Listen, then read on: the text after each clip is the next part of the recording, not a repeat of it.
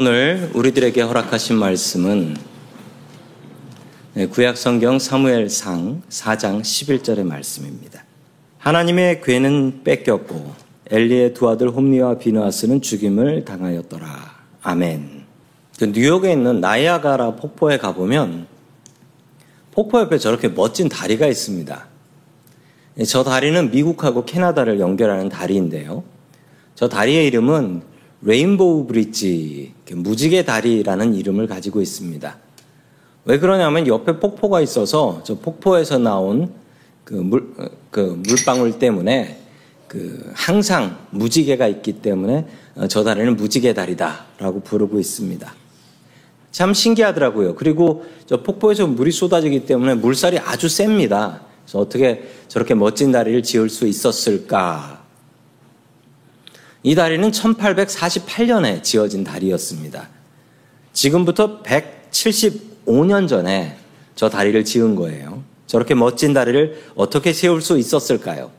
근데 저 다리를 지을 때 다시 요번에 다시 지어서 이게 두 번째 지은 다리가 현재 모습이고 원래 모습은 저런 현수교형 다리였다고 합니다. 다리를 만들어야 되는데 물살이 너무 세서 배를 띄울 수가 없었습니다. 그래서 어떻게 했느냐. 그 다리 설계자가 동네에서 그 연 잘 날리는 어린이가 누가 있는가. 연 잘 날리는 애를 찾습니다. 그랬더니만 16살짜리 소년이 하나 있었는데 그 소년이 연을 제일 잘 날린다라는 소리를 듣고서 캐나다 쪽에서 미국 쪽으로 바람이 그렇게 불고 있어서 캐나다에서 미국 쪽으로 연을 날렸답니다.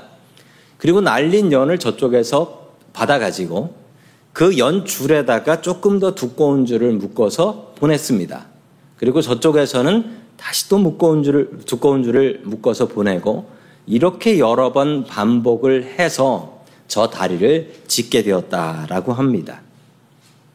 저 멋진 다리를 짓는데 처음은 너무나 미약하고 작았습니다. 그런데 제대로 시작했지요. 그 덕분에 훌륭한 다리를 만들 수 있게 되었던 것입니다. 뭐든지 시작이 중요합니다. 시작이 잘못되면 처음으로 다시 돌아가서 다시 바로 시작하는 게 잘하는 것입니다. 오늘 성경 말씀에 보면 시작을 잘못한 사람들의 이야기가 나옵니다. 그들은 어떻게 다시 시작해야 하는 것일까요? 첫 번째 하나님께서 우리들에게 주시는 말씀은 하나님과 함께 시작하라 라는 말씀입니다. 하나님과 함께 시작하라. 지난 이야기를 이어갑니다. 사무엘은 부모님과 떨어져서 성전에서 혼자 자라게 되지요. 어느 날 하나님께서 사무엘에게 나타나셨고 엘리 제사장의 집안이 모두 다 멸망할 것이다 라고 말씀을 전해 주셨습니다. 엘리 제사장은 하나님의 말씀을 계속해서 무시를 했지요. 엘리와 그의 가족들에게 어떤 벌이 내리게 될까요? 하나님은 오래 참으십니다. 하나님은 참 오래 참으십니다. 심지어 하나님께서는 끝까지 그냥 참으실 것처럼 오래 참으십니다. 그러나 하나님께서는 우리의 잘못과 우리의 잘한 것을 기억하시는 하나님이신 줄로 믿습니다. 하나님의 오래 참으심을 시험하지 마십시오. 그리고 하나님의 오래 참으심에 우리는 감사하며 살아야 될 것입니다. 만약 하나님께서 오래 참지 않으시고 우리가 잘못한 것을 바로바로 바로 벌하신다면 이 중에 살아있을 사람이 누가 있겠습니까? 어, 부모는 자식에게 대해서 관대합니다. 자식이 잘못한 것을 부모는 조금 더 관대하게 참아줍니다. 그러니까 부모는 그 남편과 아내의 잘못보다도 자식들의 잘못에 더 관대한 것 같습니다. 예, 저도 그렇다라고 생각합니다. 그런데 할아버지 할머니들을 보면요. 할아버지 할머니들은 이 손자들한테 너무나 관대하세요. 손자의 잘못까지도 예뻐해 줍니다. 그 이유가 무엇일까요?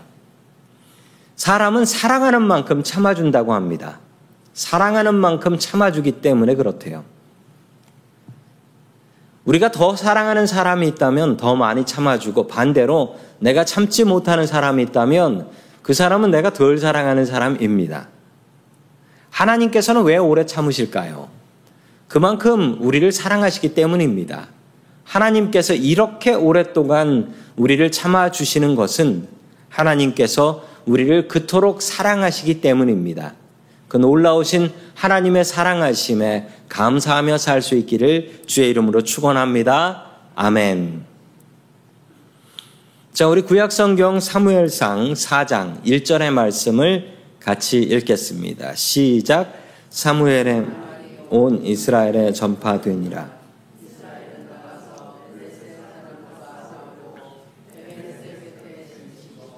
블레셋 사람은 아벡에 진쳤더니 아멘. 블레셋 사람들이 이스라엘을 쳐들어 왔습니다. 블레셋이 쳐들어온 이유는 어, 싸워서 이길 자신이 있기 때문에 쳐들어온 것이지요. 이 블레셋이라는 민족을 우리가 좀 알아야 할 것 같은데 이 블레셋이라는 민족은 따로 나라를 이루고 다른 지역을 차지했던 것이 아니라 그 이스라엘 사람들 옆 동네에 섞여서 살고 있었던 그런 사람들입니다. 그래서 구약 성경이 사사기에 보면 삼손의 이야기가 나오는데 삼손의 옆 동네가 블레셋이었어요.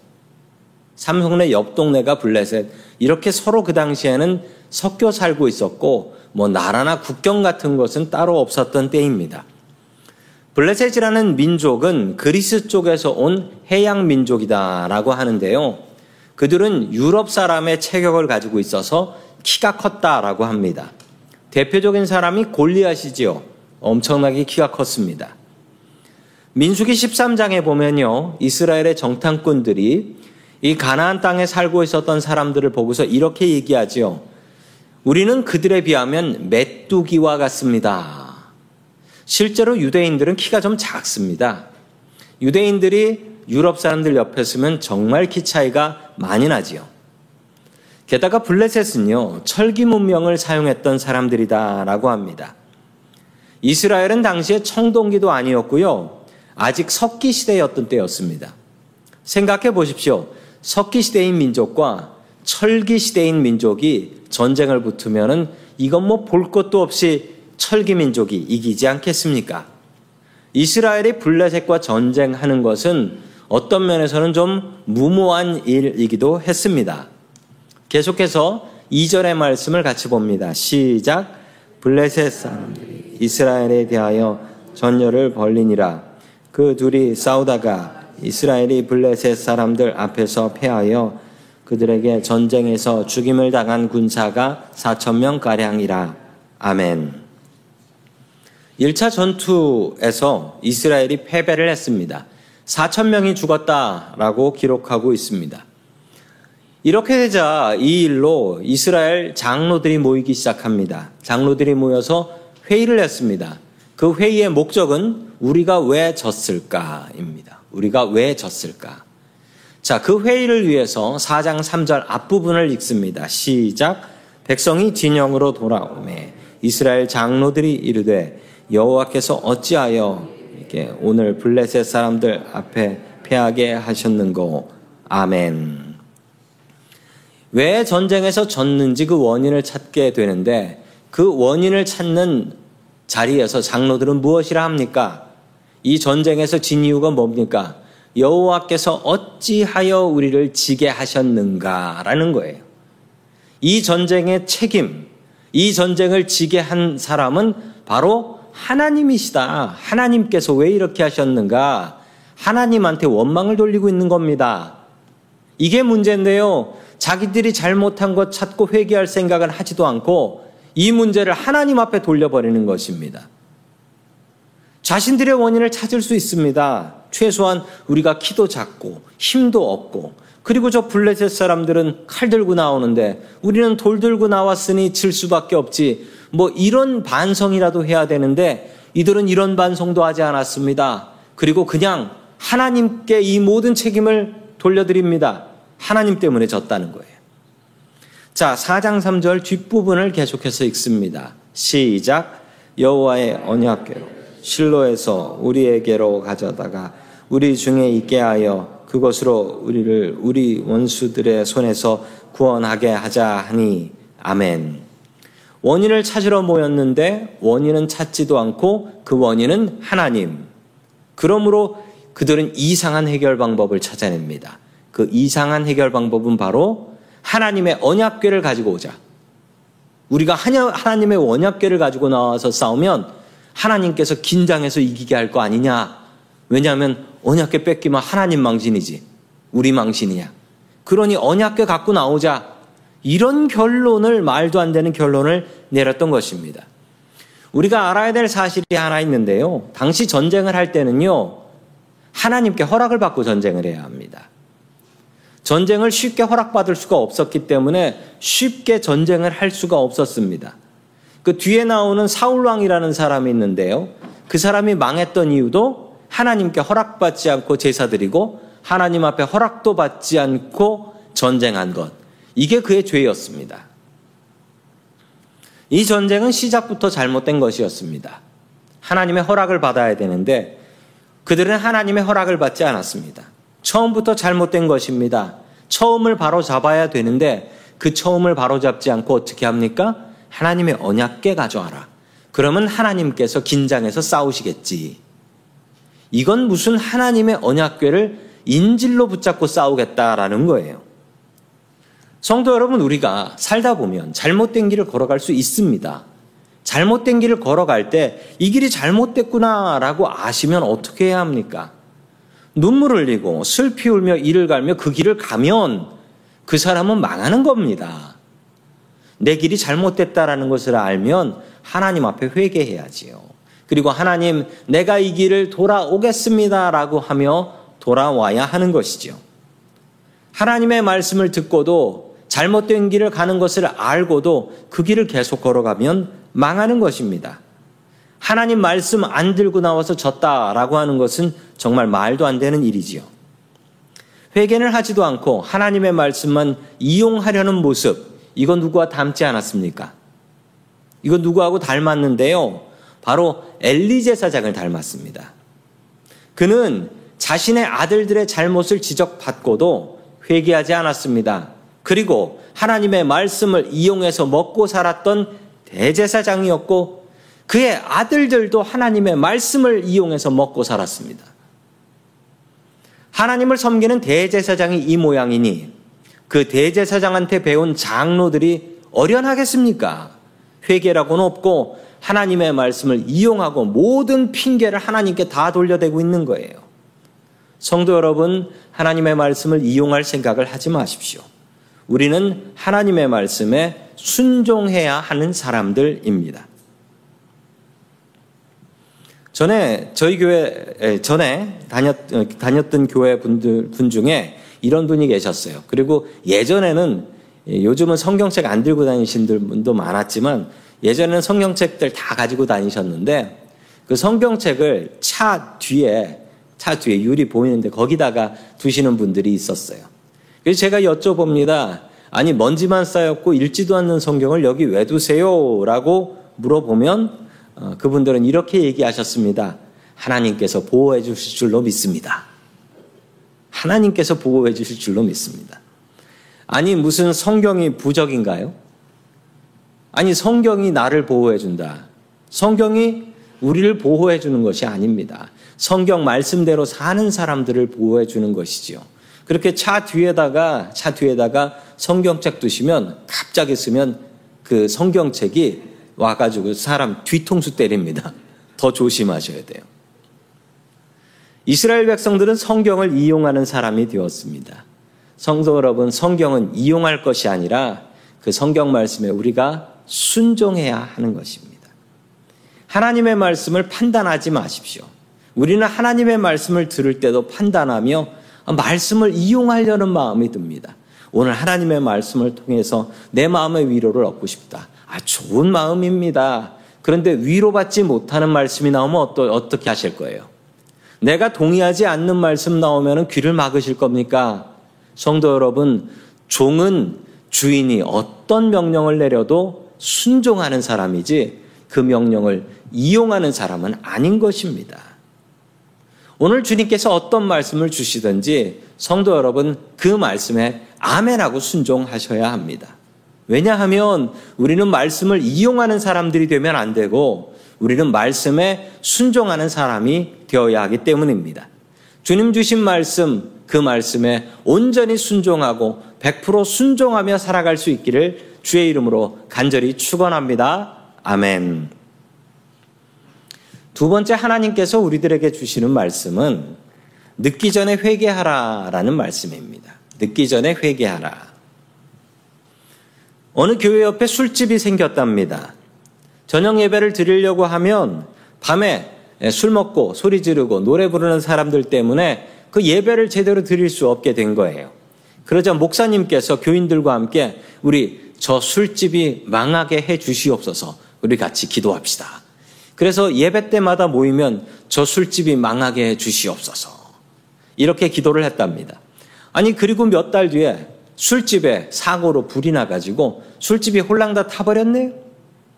그래서 술집은 망해버렸습니다. 술꾼들은 그 가게를 다시 지키지 않고 다른 가게로 가버렸던 것이죠.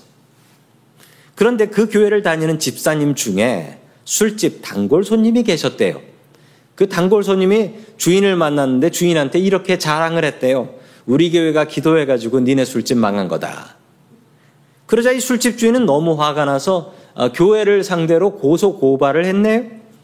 재판을 받는데 술집 주인이 이렇게 얘기했습니다. 저 교회가 매번 모일 때마다 우리 술집 망하라고 기도를 해가지고 우리 술집이 망한 겁니다. 라고 주장을 했대요.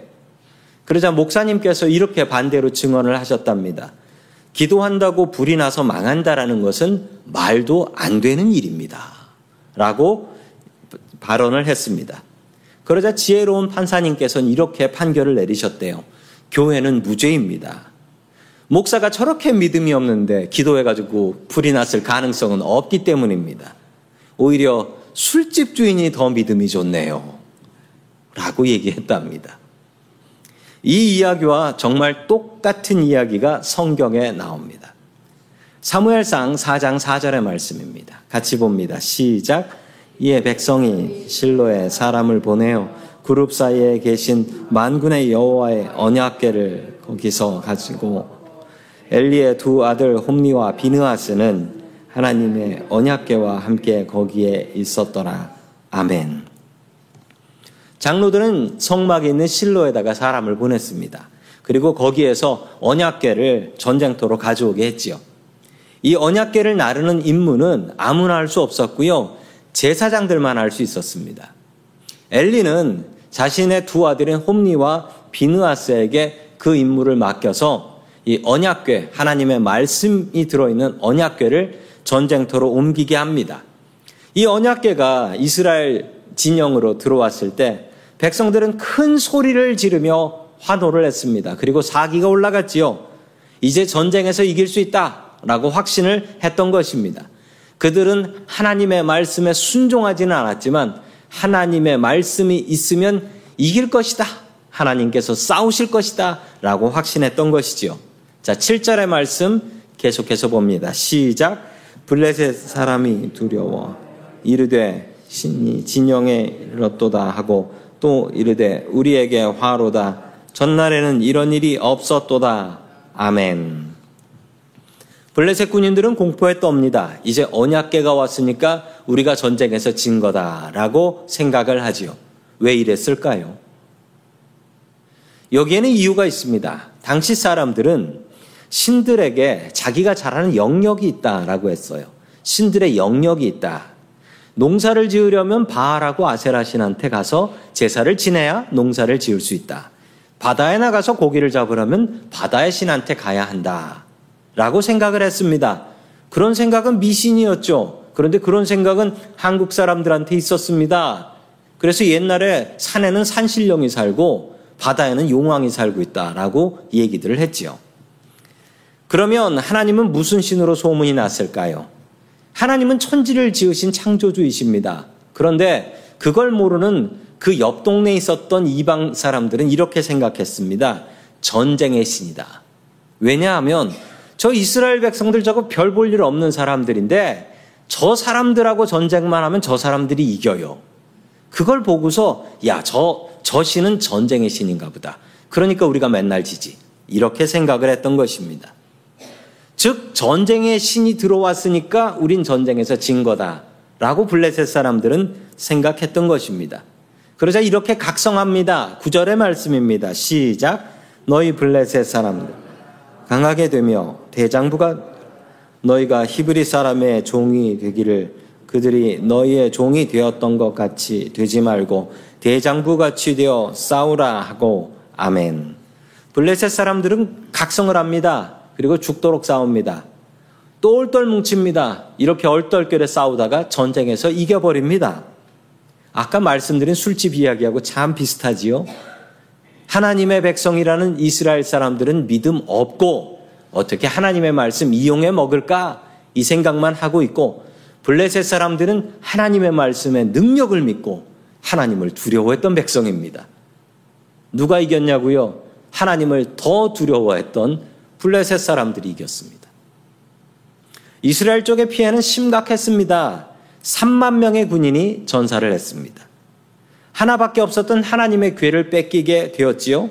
그리고 블레셋에게 뺏겼으며 하나님의 괴는 메고 있었던 이 홈리와 비느하스도 그 자리에서 죽게 되었습니다. 홈리와 비느하스도 죽게 되었어요.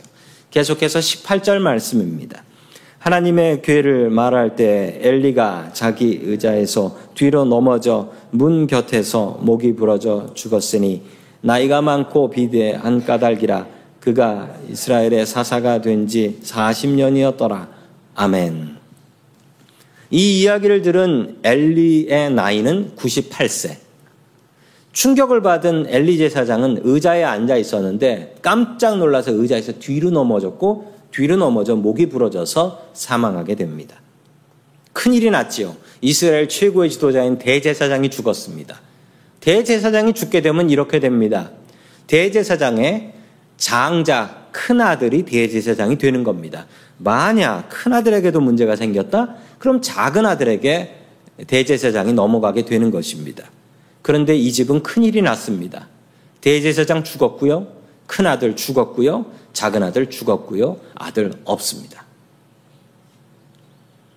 모두 죽어버린 거예요. 그래서 이 집안에서 대제사장이 못 나오게 하셨습니다. 누가 이러셨을까요? 하나님께서 하신 일입니다. 회개하지 않는 엘리 집안을 하나님께서 완전히 멸망시켜 버리셨습니다. 둘째 아들이었던 비느하스의 아내는 임신 중이었습니다. 임신 중에 이 소식을 듣고 나니까 너무 놀랐고 그 충격 때문에 양수가 터져버립니다. 그래서 아이를 낳게 되는데요. 어려운 난산이었고 아들을 낳으면서 죽어가게 됩니다. 죽기 전에 옆에서 출산을 도왔던 여자들이 이렇게 얘기합니다. 기뻐하세요. 아들입니다.